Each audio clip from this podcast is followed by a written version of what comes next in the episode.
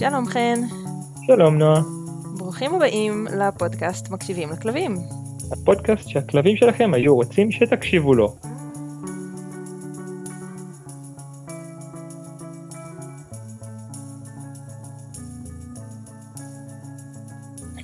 אז היום אנחנו נדבר במין סוג של נושא המשך לפרק הקודם, על מאיפה אנחנו מתחילים, קצת פרקטיקה, קצת לדבר על הבסיס של הבסיס, והיום הייתי רוצה לדבר על כלבים לא מאוזנים.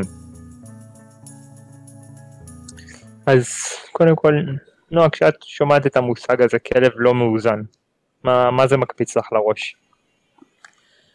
זאת שאלה קשה בשבילי, כי זה, זה, הביטוי הזה, כלב מאוזן, זה משהו שאני שומעת המון המון המון שנים מכל מיני מאלפים בארץ, וכל אחד מהם מתכוון למשהו שונה. ואני חושבת שגם אנחנו, במה שאנחנו הולכים לדבר עליו היום, מדברים על משהו קצת שונה. אמ, כי עד היום מה שהכוונה הייתה זה שהכלב בעצם עובר יחסית בקלות ממצב למצב שהוא לא מגיב באגרסיביות, אמ, זאת אומרת מין, מין דברים כאלה, וזה היה נתפס בהרבה מובנים בתור חלק מהאופי של הכלב, או שהוא כלב מאוזן או שהוא לא כלב מאוזן. ואני לא בטוחה שזה ככה, אני לא בטוחה שזה עניין של אופי. זאת אומרת גם, כמו שאנחנו מדברים תמיד. אבל...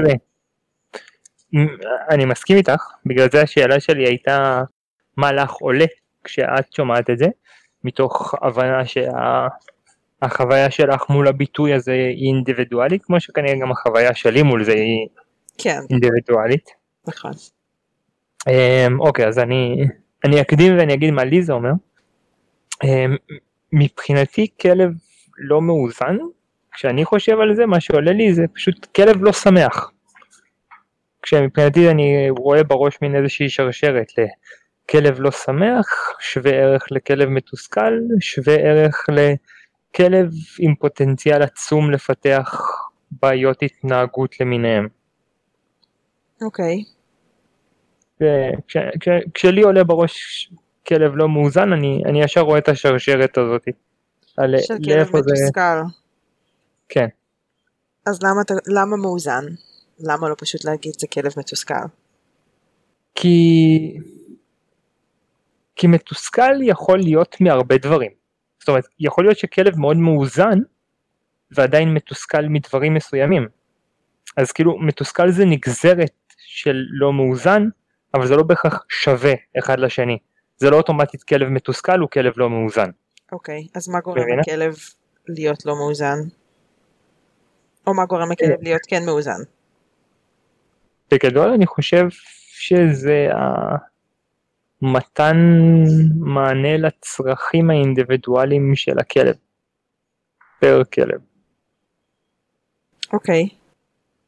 זאת אומרת, יש כלבים שיותר צריכים פריקת אנרגיה, יש כלבים שפחות, יש כלבים שיותר צריכים חום ואהבה וליטופים וקרבה, ויש כלבים שפחות. Mm-hmm. ויש כלבים שיותר אנרגטיים וצריכים שנייה שנוריד אותם כי ההתלהטות שלהם היא מוגזמת.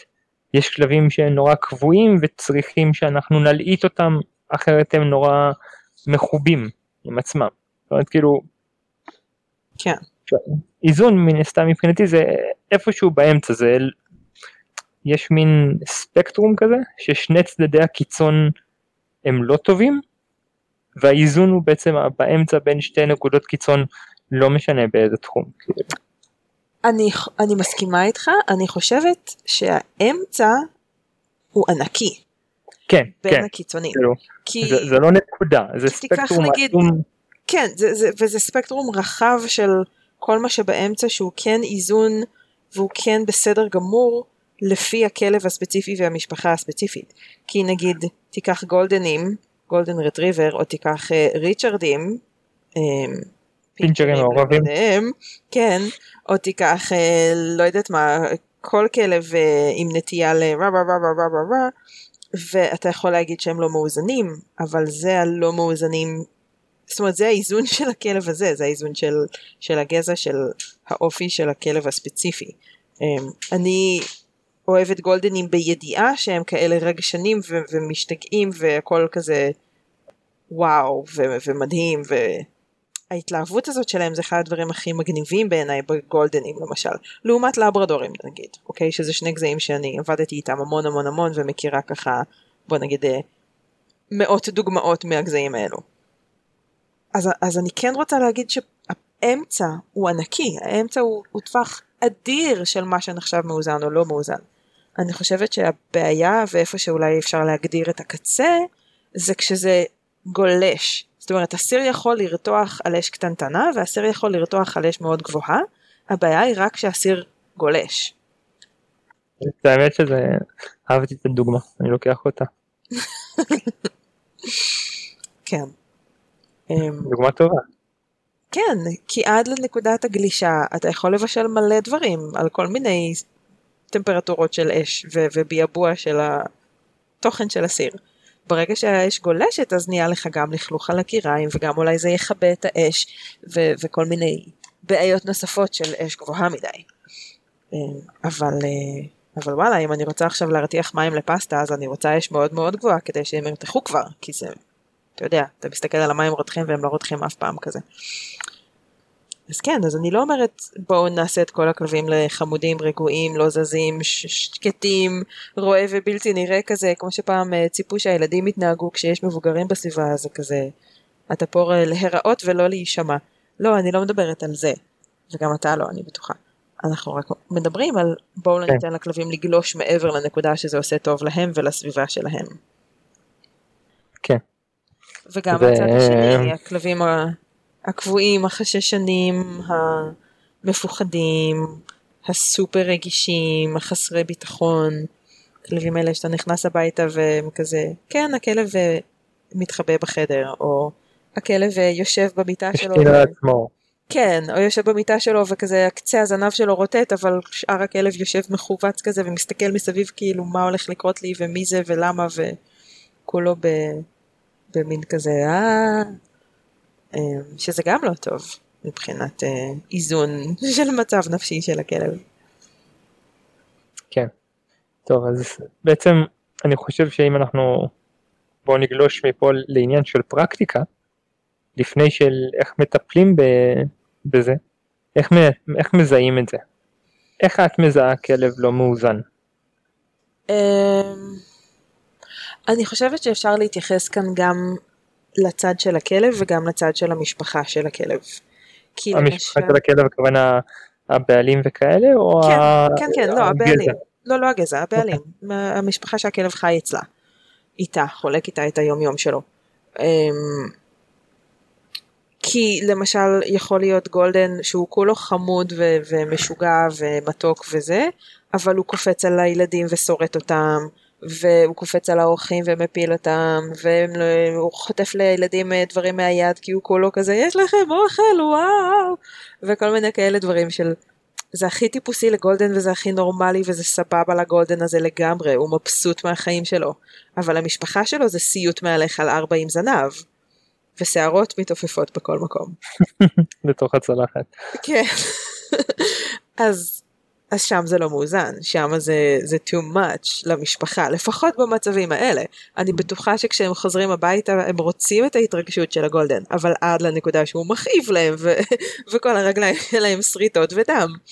ואני בטוחה שכשהם משחקים איתו בחצר וזורקים לו כדור ומטיילים איתו, אז זה אחלה וסבבה שהוא אוהב אנשים ושהוא מתרגש ושזה, אבל עד לנקודה שזה כואב למישהו או שזה מסוכן למישהו.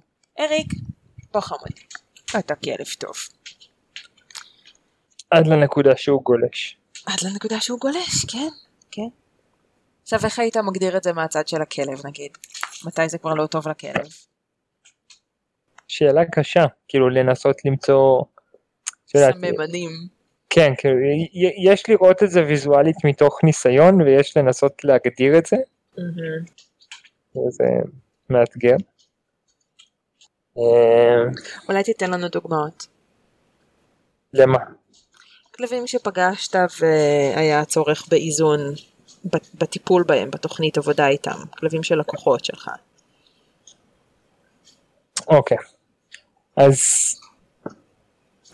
אז יש לי איזשהו לקוח שיש לו כלב רועה גרמני, שהכלב שלו הוא פשוט אה, פצצה מתקתקת. הוא יכול לשבת בבית והכל טוב ויפה ורגוע ושלב. עד ו... ש...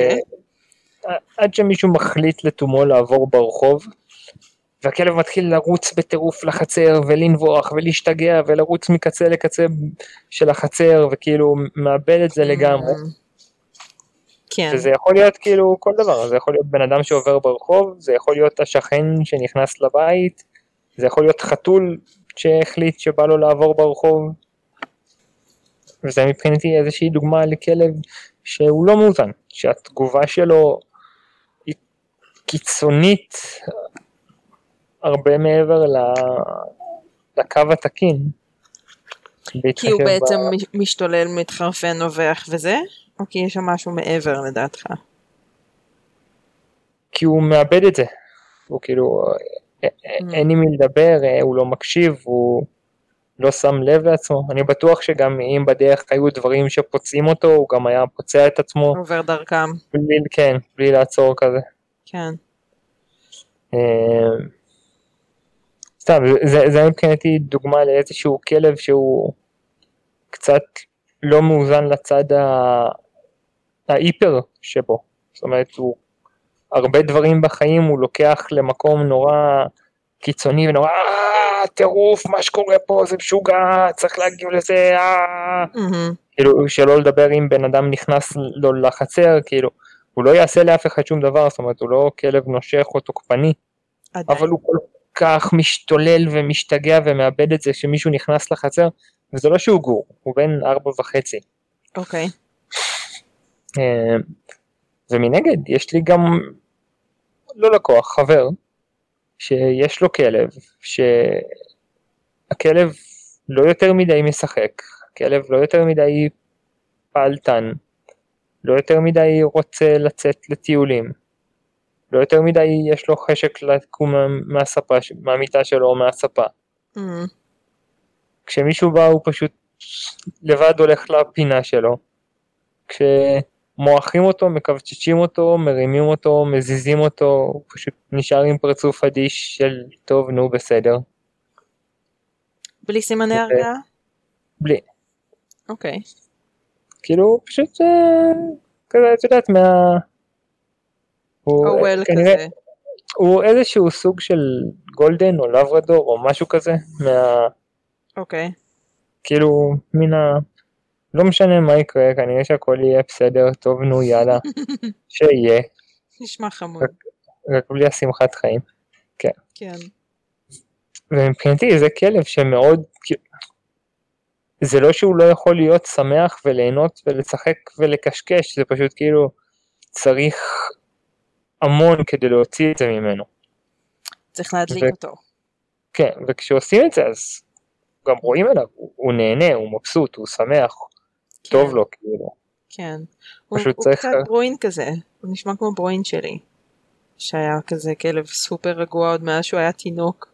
כזה רגוע וחברותי ושקט ובסדר ותעשו מה שאתם רוצים והולכים לפה אז אוקיי ויושבים בבית אז אוקיי וכזה הרבה פעמים היה לי כזה, טוב, טוב תתלהב ממשהו, ת, תשמח ממשהו, כאילו, זה לא שהוא לא היה מתלהב, היה מתלהב מאוכל ומהכדור שלו ומצעצועים מצפצפים ו- וכל מיני צעצועים שמשמיעים כל מיני קולות כאלה וזה, הוא היה מתלהב, אבל זה תמיד היה כזה, על נורא קטנה וברואינית, על כזאת של, אוקיי, טוב, זה היה מספיק, כזה.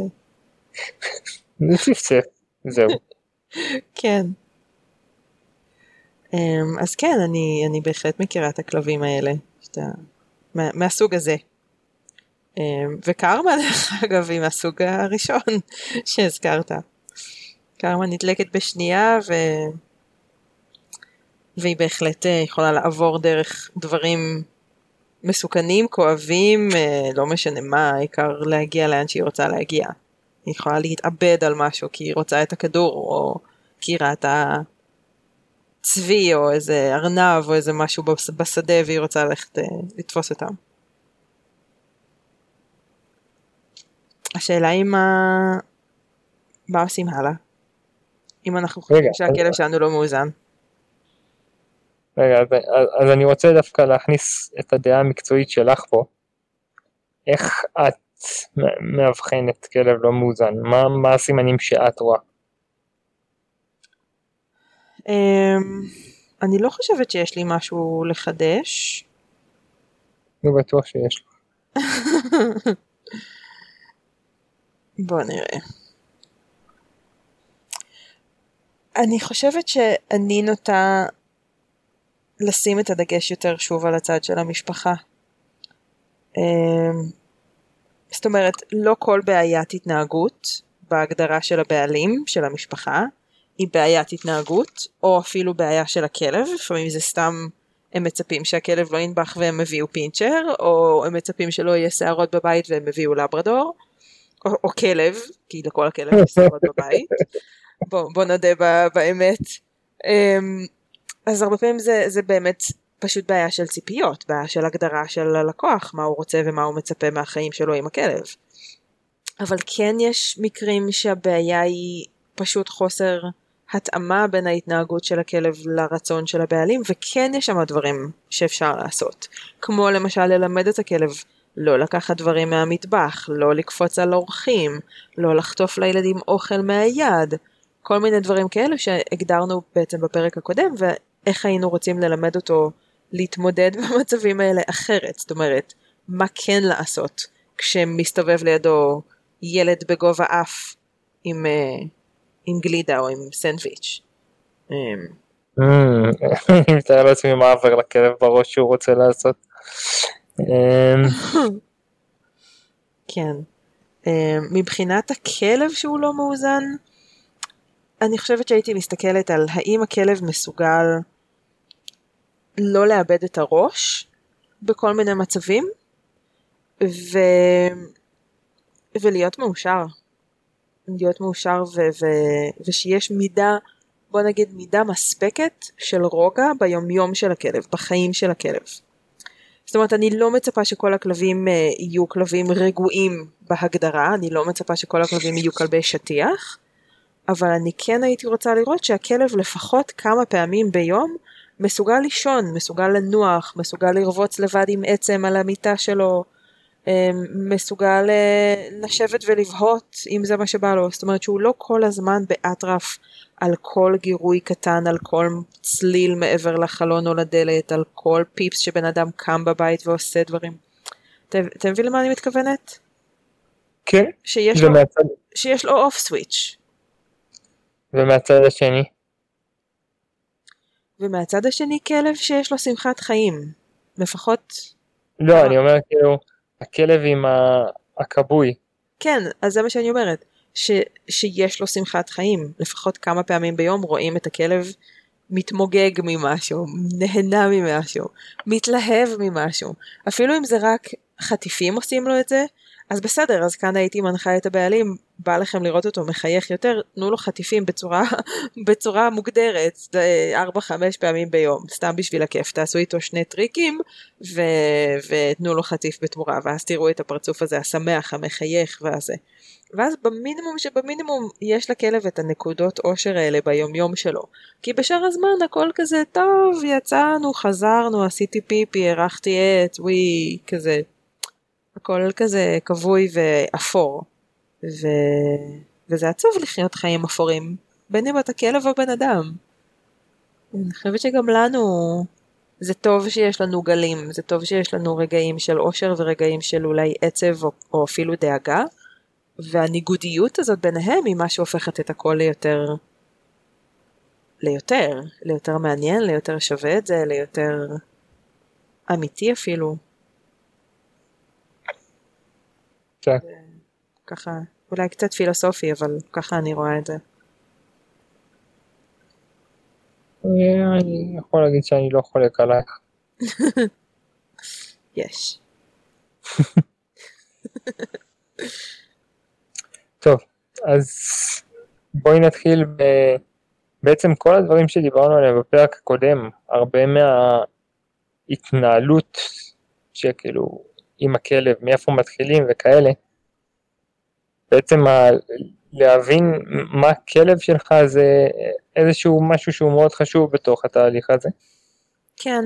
כי, כי מבחינת פרקטיקה בשטח, לעבוד עם כלב עדין ורגיש וכבוי לעומת לעבוד עם כלב היפראקטיבי שהסף סיבולת שלו הוא אינסופי והוא לא רואה בעיניים שום דבר, זה שני עבודות שונות.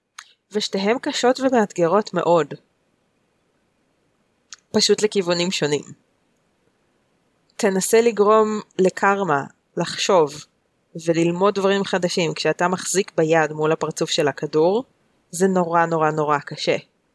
תנסה אותו דבר עם אריק שיש לך ביד סטייקים, זה אותו קשה. הם שניהם מתלהבים בטירוף ו- ולא רואים בעיניים והם רק רוצים את מה שיש לך ביד והמחשבה היחידה שעוברת להם בראש זה כדור כדור כדור או אוכל אוכל אוכל אוכל.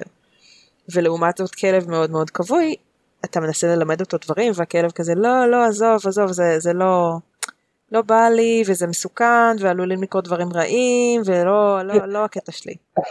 אני רק ביקשתי ממך לשבת לא לא לא עזוב זה מסוכן. זה מסוכן נכון לך תדע ייפול עליי משהו או יצעקו עליי או לך תדע מה יקרה. ומה בשביל האוכל עזוב אוכל לא צריך. לא לא צריך אני אוכל אחר כך. כן, כן, ושניהם מאתגרים. Um, השאלה היא לאיזה כיוון אנחנו רוצים לקחת כל כלב, ושם בעצם נמצא האתגר. בואי נתחיל מ... מבחינתי זה היותר נפוץ, כאילו, זה מה שאני נתקלתי בו יותר. הכלבים, הכלבים ההיפראקטיביים. איך מלמדים רוגע? כן. אני לא כאילו, יודעת. הייתי אומר, מה הדבר הראשון שאת חושבת שצריך לעשות איתם נכון, אבל אני חושב שעניתי את זה וזה ללמד אותם רוגע. אבל מה זה ללמד רוגע? מה זה רוגע? איך זה נראה? האם אפשר להגיד שאנחנו מלמדים אותם להירגע? האם אפשר להגיד שזה כמו שאתה לוקח ילד ומלמד אותו טכניקות הרגעה עצמית למשל, ילד שיש לו אה, אה, חרדה או התקפי זעם או כל, אה, בוא נקרא לזה בעיה רגשית אחרת, ואתה אתה יכול לתת לו כלים, אתה יכול להקנות לו מיומנויות שיעזרו לו באמת להירגע, והוא מפנים אותם לאורך זמן, כמובן, זה, זה, זה לא יהיה קל. אמ, אבל כלב, אתה, אפשר ללמד כלב להירגע, או שאפשר ללמד כלב רק את ההתנהגות שנראית לנו בקטגוריה של רוגע? אוקיי, okay, אז קודם כל, זה המון דברים ביחד. זאת אומרת, א' כל, כן, הייתי מחזק כלב על שימוש בדברים שהוא עושה וכלים שהוא יוזם מעצמו, אפילו כחלק בסיסי מהשפת כלבים, שמרגיע אותו. כמו מה? כמו כלב שבזמן שמשהו, שמשהו קורה, ואת השנייה לפני שהוא הולך, קופץ ונובח והוא משתולל, הוא מתגרד לרגע, הייתי מחזק אותו על זה, הייתי מחזק אותו על איזה פיוק שהוא נותן, על איזה דיקוק שפתיים שהוא עושה, כל מיני סימני הרגעה למיניהם. Okay. אוקיי. שנית כל, אני אישית חושב שלא הייתי מנסה ללמד כלב ל... בוא תיראה רגוע, זאת אומרת בוא תעשה שקו לידד כזה, mm-hmm. אלא סבבה, כל היום הוא היום, אבל כשאתה תבחר שנגמר לך ושאתה רוצה לנוח ולהירגע, אני אחזק אותך על על תאהב להיות רגוע, תבין שכשאתה רגוע קורים דברים טובים. אני לא נותן לך את זה על אות, אני לא אומר לך לעשות את זה, אבל תבין שכשאתה נרגע, אז קורים דברים טובים. אבל למה לא ללמד אותו לשכב? אין שום בעיה אם ללמד אותו לשכב, אבל עוד פעם, זה, זה בדיוק ה, מבחינתי ה, מה שאמרת, כאילו בין ה... אם לי זה נראה שהוא רגוע, או אם הוא באמת רגוע. כאילו כי, בואי נגיד, נתקלנו כבר בכלבים כמו מלינואה למיניהם, שלימדו אותם לשכב, הוא שוכב מדהים, הוא לא יזוז מילימטר. אבל הוא לא באינטנסיביות מטורפת. הוא, הוא, כאילו, הוא, הוא, הוא שוכב על 250 קמ"ש. כן, זו הגדרה יפה. אמ, עכשיו, השאלה... זה גם. יותר מזה, זה אל תצפה מהכלב להיות רגוע אם אנחנו מדברים על כלב אנרגטי שצריך טיול בוקר של שעתיים ולשחק עם כדור ועשית לו עשר דקות ואתה רוצה שעכשיו הוא יהיה רגוע בכלוב. כן. זאת אומרת, זה מהבסיס של הבסיס, מה הכלב צריך בהתאמה לכלב, ואם הכלב צריך פריקת אנרגיה, אז Mhm. תן לו פריקת אנרגיה שמתאימה לו, ואז הוא יבחר להיות רגוע, ואז תחזק את זה שהוא רגוע. אל תצפה שהוא פשוט יהיה רגוע כי, מה, נו באיזשהו שלב הוא יירגע. כי כן. זה בדיוק לא יעבוד. נכון. אבל מצד שני, קודם כל כן, נכון לגמרי.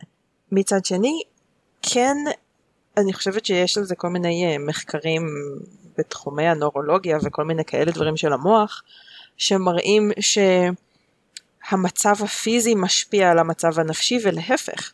זאת אומרת שכמו שכשאנחנו בלחץ הגוף מגיב ואנחנו נכנסים למצב פיזי של לחץ, של הורמוני סטרס ושל דופק מואץ ושל שרירים מתכווצים וכל הסימפטומים בעצם של לחץ שהם אה, תופעות פיזיות בגוף, ככה גם אנחנו יודעים שתנוחות מסוימות של הגוף או נשימות עמוקות מרגיעות גם את הגוף ובהתאם גם את הנפש, גם את ה mind.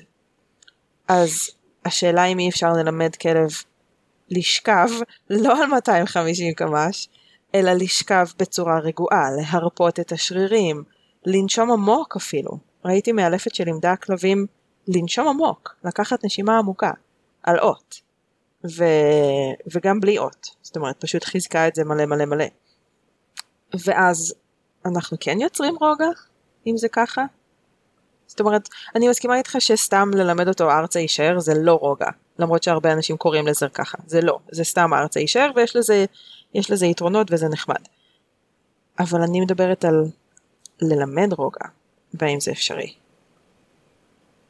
אוקיי, אז בואי, בואי תפרטי קצת יותר. אה, תכלס, שאת מסוגלת. אני חושבת שכולם מסוגלים, מה זה אני? אני זה... אני רק אחת. עם ים בניסיון וידע ויכולת.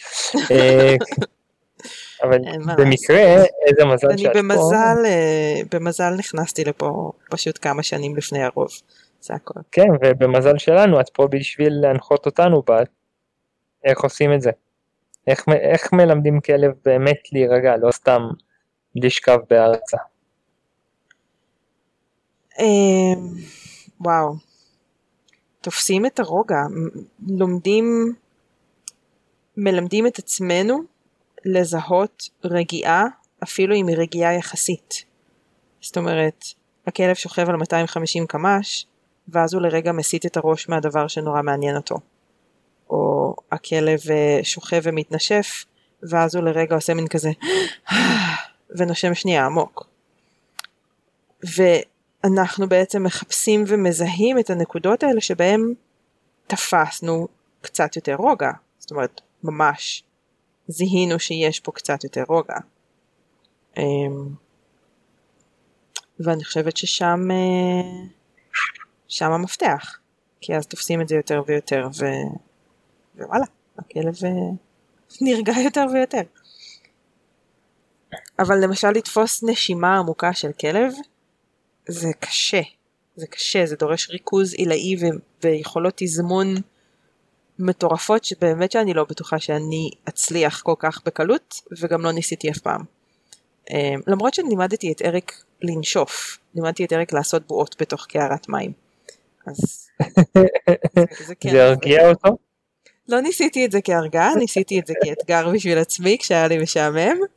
אמ, וזה לא היה קל אבל זה גם לא היה מאוד קשה אז אני כן חושבת שזה אפשרי אם מישהו ככה שומע את זה ואומר וואו מדהים אני רוצה ללמד את הכלב שלי באמת להירגע אז זה ממש אפשרי אבל זה מצריך להסתכל על הכלב מאוד מקרוב ולשים לב לדקויות של הנה השריר פה נרפא הנה הוא נשען בשכיבה על הרגל ולא יושב לא שוכב בספינקס ו- וכל מיני דקויות כאלה של אנחנו יכולים לקטלג אותם בתור הוא קצת יותר רגוע כרגע.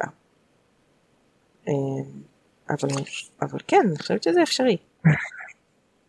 אם מסתכלים על זה ככה. אה, אני חושב שעוד משהו שמאוד יכול לעזור לכלב זה בעצם האנרגיה שאנחנו נשדר לו. אני חושב שחלק גדול מהמנגנון הקיומי של כלב, כמעט כמו של כל יצור בעל חיים, זה שהוא בעצם מאוד מגיב לסביבה שלו. ו... ואם כל פעם שהכלב יעלה את הטורים ל-200, אנחנו כתגובה נעלה גם את הטורים, וזה לא משנה אם נתעצבן או נתרגש או נהיה מתוסכלים, או כאילו, כי אנחנו כזה, אה, תהיה בשקט כבר, או מה אתה רוצה, או אה, או כאלה. כן. זה, מאוד ישאיר אותו שם. לעומת זאת, אם אנחנו נלמד ל... אפילו ברמת ה... אוקיי, אתה עכשיו משתגע, אני במקום להשתגע, אני אנשום. עזוב אתה תנשום. בתור התחלה אני אנשום, זה כבר ייתן לכלב נקודת מפתח הרבה יותר קלה להוריד את הלחץ הזה, את האנרגיות הזאת שמסביבו, כי אני לא משתף עם זה פעולה. אני בעצם בדיוק דוחף אותו כי אתה בלי לעשות מקטין שום... את האש. בדיוק, כי אתה, אתה לוקח קצת חמצן מההיסטריה. כן, לא, לא במונח של אין לי חמצן ואז אני בהיסטריה, אלא להפך. יש פה אש, אנחנו רוצים להקטין את האש, בוא נמנע קצת את הדלק של האש, נקטין טיפה את הגז, אמ, וכן הלאה. נחסום קצת את הרוח, כאלה דברים. אמ, כן, זה, זה משמעותי מאוד, ברמה של, הרבה פעמים הייתי נכנסת לבתים של לקוחות עם כלב כזה שהוא כולו רוח שערה, ו, ועצם הנוכחות שלי הייתה גורמת לכלב להתנהג בצורה הרבה יותר רגועה. כי אני שידרתי בשפת גוף שלי ובתנועות שלי ובהתנהגות שלי את הרוגע הזה שאנחנו מדברים עליו. והרבה פעמים היה קשה ללקוחות להבין, רגע, מה, איך זה שכשאת פה אז פתאום הוא נורא רגוע, וכשאת פה אז הוא מתנהג יפה, ופתאום הוא מסוגל לחשוב, ופתאום הוא עושה מה שמבקשים ממנו וכל זה.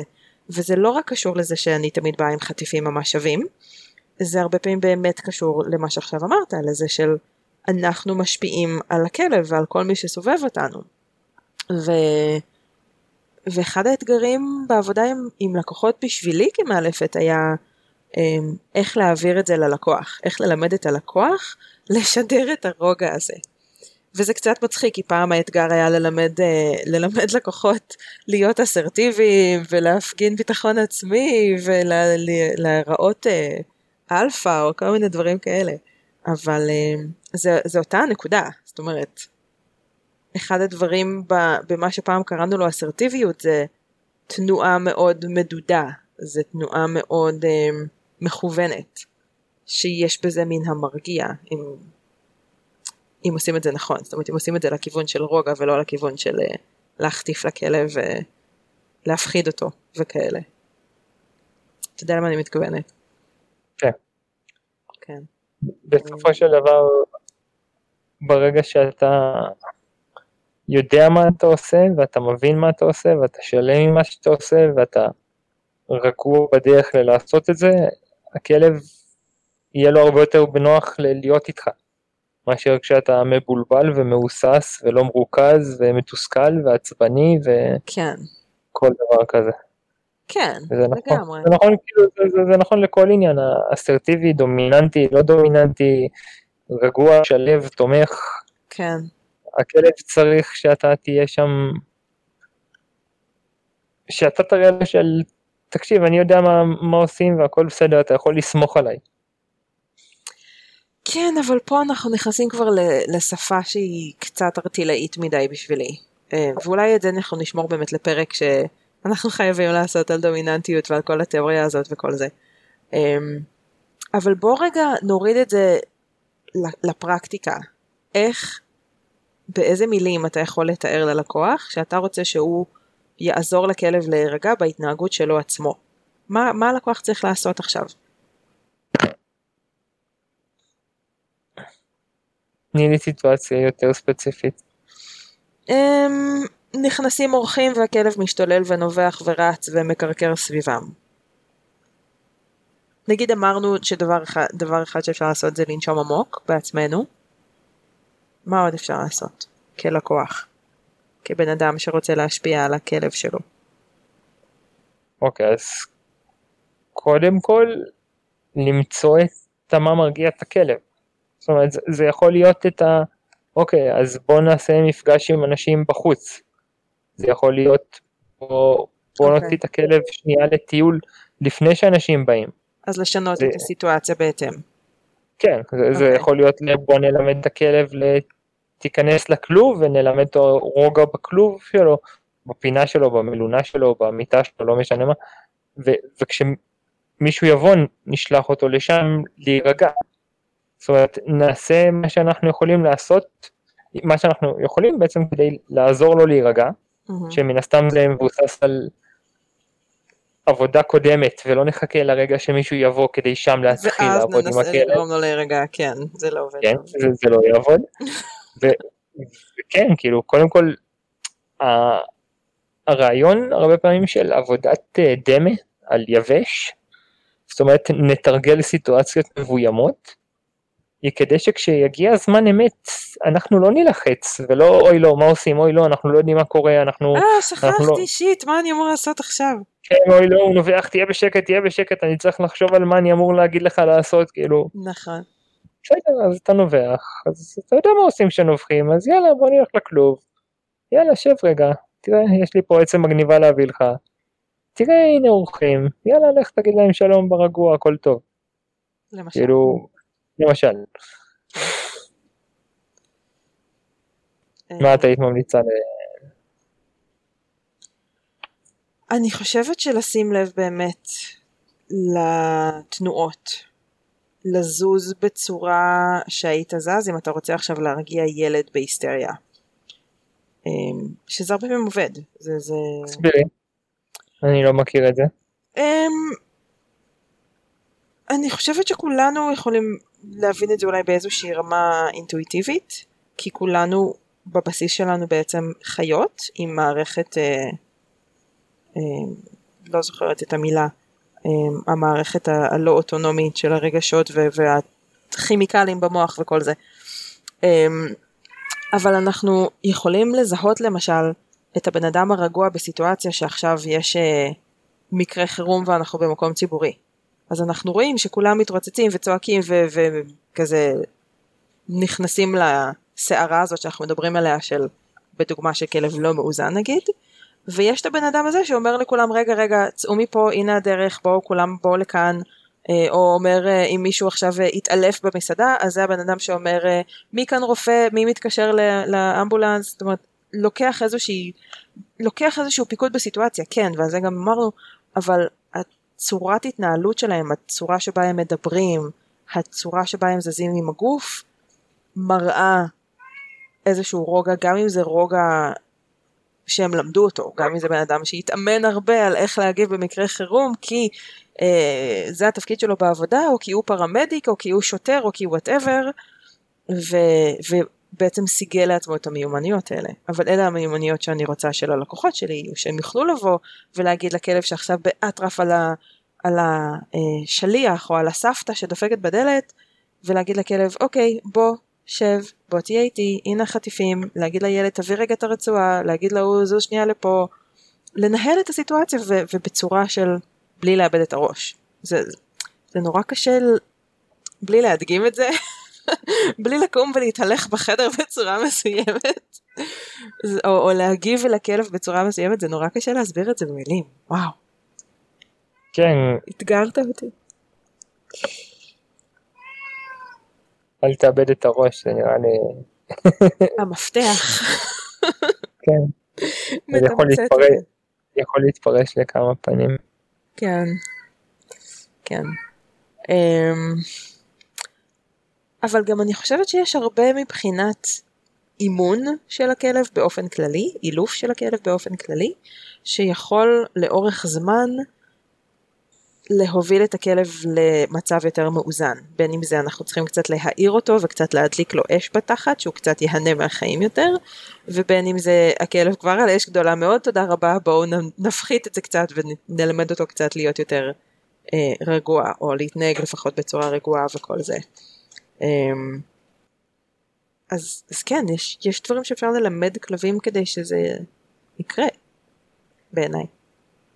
יצא לך פעם לעשות משהו כזה? בראייה לטווח ארוך עם הכלב?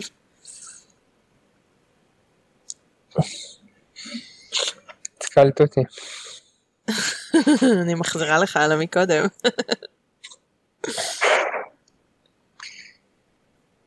אני אגיד לך מה אני חשבתי, ואז בינתיים אתה תחשוב גם. אמ, מכיר את התרגילי זן לכלבים? לא. ש... שאתה מחזיק אה, חטיפים ביד ומלמד את הכלב לא לנסות לקחת אותם.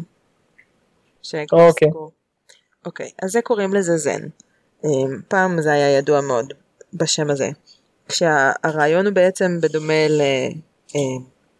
לתורת אה, הזן, שככל שאתה מנסה להתאמץ כדי להגיע אל משהו, ככה המשהו הזה הולך ומתרחק ממך, וכשאתה מרפא ונותן לדברים פשוט לקרות, אז הדברים מתקרבים אליך הרבה יותר מהר. אז את אותו הדבר לקחו ולימדו בעצם את הכלב, אה, אני מחזיקה חטיף ביד, בתוך האגרוף, מול האף שלך, אתה יכול לנסות ולקחת אותו כמה שאתה רוצה, זה לא יעבוד, וברגע שאתה רגע מוותר, רגע זז אחורה, רגע עוצר, מסיט את הראש, מתיישב, מסתכל עליי במבט של what the... וכן הלאה, אמ, אז אנחנו פותחים את היד ונותנים לכלב את החטיף. אז לזה קוראים תרגילי זן, זה אחד הראשונים בעצם שהיו מלמדים כלבים. אמ, עכשיו היום לא הייתי עושה את זה ככה, היום הייתי מחלקת את זה לקריטריונים הרבה הרבה יותר uh, קטנים ומקדימים ולא תוקעת לכלב מול האף אגרוף עם אוכל שהוא ממש רוצה ואז אומרת לו אל תיגע כי הוא יהיה מתוסכל מזה וזה לא יעבוד כל כך מהר. Um, אבל הרעיון הוא זהה, הרעיון הוא בעצם לקחת סיטואציות וללמד את הכלב מתי האור הירוק נדלק, מתי הוא יכול לנסוע, מתי הוא יכול לבצע את ההתנהגות. ובהתאמה הוא גם לומד לחכות לאור הירוק. זאת אומרת, כשאנחנו לומדים לנהוג אנחנו לא צריכים ללמוד שאור אדום שווה שוטר ייתן לך קנס ותאבד את הרישיון. אנחנו רק צריכים ללמוד, זה האור הירוק. כשיש אור ירוק, נוסעים. כשיש אור צהוב, מתכוננים לנסוע או מתכוננים לעצור. האור האדום זה כבר ברור מאליו מה עושים באור אדום, עם שני הקריטריונים האלה, עם שתי ההגדרות האלו. ואני חושבת שאפשר לקחת את זה גם לעבודה שלנו עם הכלבים. אם אני רוצה שהכלב ילמד לחכות ולא להתנפל עליי כשיש לי אוכל ביד או כשאני עומדת לזרוק לו את הכדור ושהוא לא יחטוף לי את הכדור מהיד, אני לא צריכה לצעוק עליו, אני לא צריכה ללמד אותו מעצורים, אני רק צריכה ללמד אותו מתי כן לרוץ אחרי הכדור. אז נגיד עם קרמה זה אומר שאני מחזיקה את הכדור ביד ואני עומדת בצורה מסוימת עם היד למעלה ואני מחכה לשבריר שנייה שהיא תראה לי את ההתנהגות שאני רוצה, שזה נגיד ללכת צעד אחורה, להתיישב, להפסיק לבהות בכדור באינטנסיביות שתכף מבעירה אותו באש ולתת לי קשר עין רגע. כל דבר שהוא מראה לי טיפה רוגע אצלה, או שוב אפשר לשים את זה בקטגוריה של הרוגע בוא נגיד, וברגע שהיא עושה את הדברים האלה אני אומרת go ואז אני זורקת את הכדור. ואז היא לומדת לחכות לגו והיא לומדת להציע לי דברים שבעבר אחריהם היא קיבלה את הגו שלה. אתה מבין? כן. זה, זה דרך בפרקטיקה זה מאוד מאוד דומה, אבל בפועל זה דרך ממש שונה להסתכל על זה, כי אני לא מלמדת אותה באמת מעצורים, אני יוצרת מעצורים דרך האור הירוק, דרך ה"עכשיו תלכי", שזה מגניב בעיניי, זה, זה, זה שונה. כן. בעיקר אם זה נגמר בתרדפי אחרי כדור, אנחנו מדברים על כלב אנרגטי, זה עושה הכי טוב לכולם. כן. כן. איך היית ממליצה לאנשים עם כלב כבוי, מתוסכל, מפוחד מהצל של עצמו, וכן הלאה, על כל ה... הספקטרום. כן, אבל כאילו, אם דיברנו על המרכז הרחב והגדול של הספקטרום זה המאוזן, אז בקצה של הספקטרום. כן. אמ, הייתי עושה איתו מלא טריקים. מלא מלא טריקים, מלא תרגילים של חשיבה וכיף, וממש שמה אותו בסיטואציות של שמראש הוא יודע שזאת עכשיו הסיטואציה, זאת אומרת לא סתם, נגיד יש הבדל בין סשן אילוף שאתה חוזר איתו על דברים שהוא כבר מכיר והוא צריך לשים לב ולהקשיב ולהבדיל ביניהם וכל זה, לבין סשן שאתה מנסה ללמד משהו חדש, אה, נגיד סשן shaping או משהו כזה. ובעיניי אנחנו צריכים מהרגע הראשון ללמד את הכלב, לעזור לכלב להבין, לתת לו איזשהו אות מידע, עכשיו זה סשן מהסוג הזה ועכשיו זה סשן מהסוג הזה. וזה כבר מייצר לו איזושהי הצלחה על ההתחלה. כי אז הוא כבר יודע לאיזה, לאיזה שיעור נכנסנו, בוא נגיד. כמו שאתה יודע במערכת שעות, אתה נכנס לשיעור היסטוריה, אז אתה לא תביא ספר חשבון. אז אותו דבר עם הכלבים, קודם כל, ללמד אותם לאיזה סשן הם נכנסים עכשיו ומה אנחנו מצפים מהם. האם אנחנו רוצים שהם יהיו יותר רגועים ומרוכזים ויקשיבו, או האם אני רוצה שהם יהיו יותר יצירתיים ויציעו דברים וכל זה. אה, מאיפה אני מתחיל עם כלב שאין בו בכלל אנרגיות להתחיל?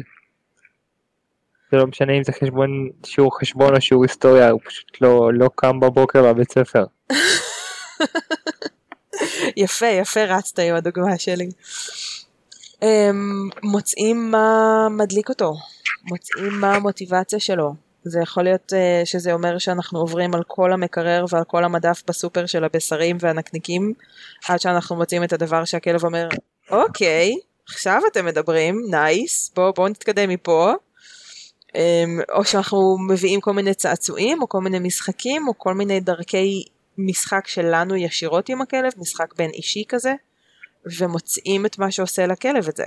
מוצאים את מה שגורם לאור בעיניים להידלק.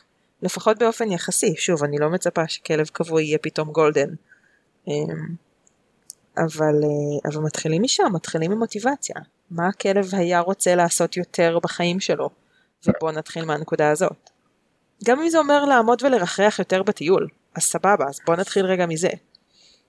זה יהיה שלב ראשון. זאת אומרת, את אומרת, קודם כל בוא ניתן לכלב את הדברים שהוא רוצה כדי לצבור איזשהו ביטחון, איזשהו... כן, כדי למלא לו את הכוס הרגשית, כדי למלא לו מצברים, כדי לגרום לו קצת יותר להאמין שהעולם הוא מקום טוב ומיטיב ונעים. ו- ופחות אולי מפחיד, מדאיג, מבלבל, מלחיץ, מתסכל, כל הדברים שהיו עד עכשיו. אמ, וגם אם הרבה מהתסכול נובע מהסיטואציות איתנו, או מהתסכול שנובע בנו, כי אנחנו מנסים לשים רצועה והוא לא, לא מפסיק לזוז לרגע, או לא משנה, ת, תלוי בכלב, אז רגע לנטרל גם את התגובות שלנו בתוך זה. אמ, לא לצעוק עליו, לא לכעוס עליו, לא להראות תסכול, ללמד רגע אותנו להגיב בצורה שונה ורגועה, גם בסיטואציות שאנחנו מתוסכלים מול הכלב, כדי שהכלב יחווה יותר, אוקיי, העולם בטוח ונעים, ופחות, עוד פעם הם כועסים עליי, עוד פעם הם הרימו את הכל, עוד פעם הם שינו את שפת הגוף שלהם והכתפיים עלו כי הם עכשיו אה, לא אהבו את מה שעשיתי או whatever. אמ, וזה כבר נותן להם יותר ויותר ביטחון. אז אה, נחזור לפרקטיות. איזה דברים ספציפית היית ממליצה ללמד לכלב שהוא קצת אה, כבוי?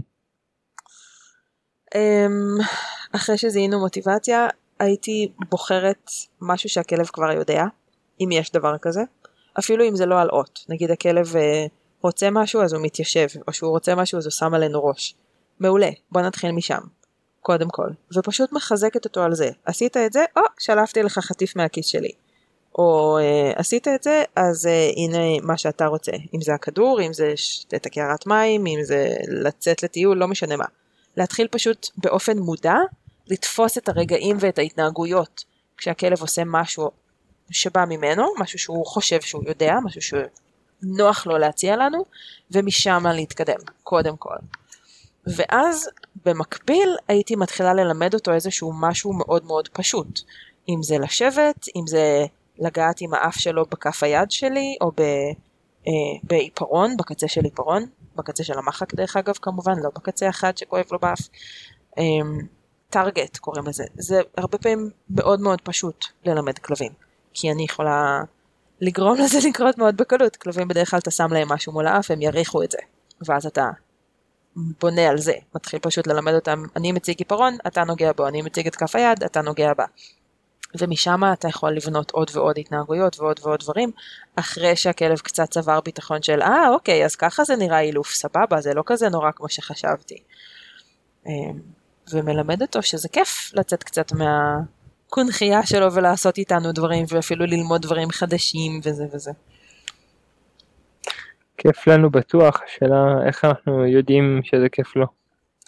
אם הוא חוזר על זה, אם הוא מתחיל לעשות את זה לבד, אם הוא מתחיל להתלהב כשאנחנו אה, מוציאים את החטיפים מהמקרר או מהארון, אה, אם אנחנו שואלים אותו אתה רוצה לעבוד והכלב עונה בכן, במקום לענות ב לא אני אמשיך לשבת פה ולבהות בך ולהתעלם ממה שאמרת ולעשות כאילו לא שמעתי כלום.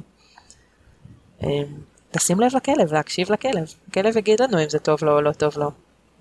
ורוב האנשים יודעים לראות את זה, אני חושבת שכל מי שמקשיבים מקשיבים ומקשיבות לנו כרגע יודעים לזהות אם הכלב שלהם רוצה עוד או רוצה פחות ממשהו שהם עושים איתו. אז להתחיל משם, לעשות יותר ממה שהכלב רוצה ולשאול את הכלב. לשאול אותו, ממש לשאול אותו, רוצה לעבוד, רוצה לשחק, רוצה לאכול, אמ, וכו' וכו' וכו'. אז בנימה אופטימית זאת אה, נסכם ככה פחות או יותר את מה שאמרנו. אה, כמובן אז שבכל המצבים וזה לא משנה איזה כלב ומהו הכלב, האידיאל הוא קודם כל להקשיב לכלב. אם יש כלב שהוא קצת אה, נקרא לזה בצדדים הקיצוניים של הספקטרום, לעשות מה שאנחנו יכולים לעשות על מנת לעזור לו קצת להוריד מעצמו, קצת לעלות מעצמו בהתאם לכלב. ולענות על כל הצרכים שלו, מעבר לזה, כדי שהוא יהיה מסוגל לעשות את מה שאנחנו רוצים ומה שהיינו רוצים שהוא יעשה. אנחנו כולה רוצים שהוא יהיה שמח. נכון, אבל אנחנו רוצים שגם אנחנו נהיה שמחים. זה דורש איזון. נכון. אז אה, זהו, בקיצור, אה, כמו תמיד, תקשיבו לכלב.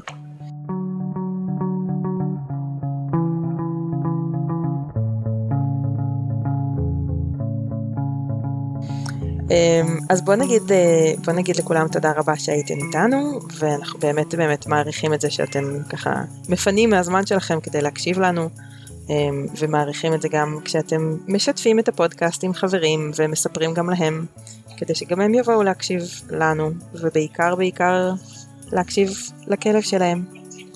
אז אה, זהו להיום, ולהתראות. להתראות.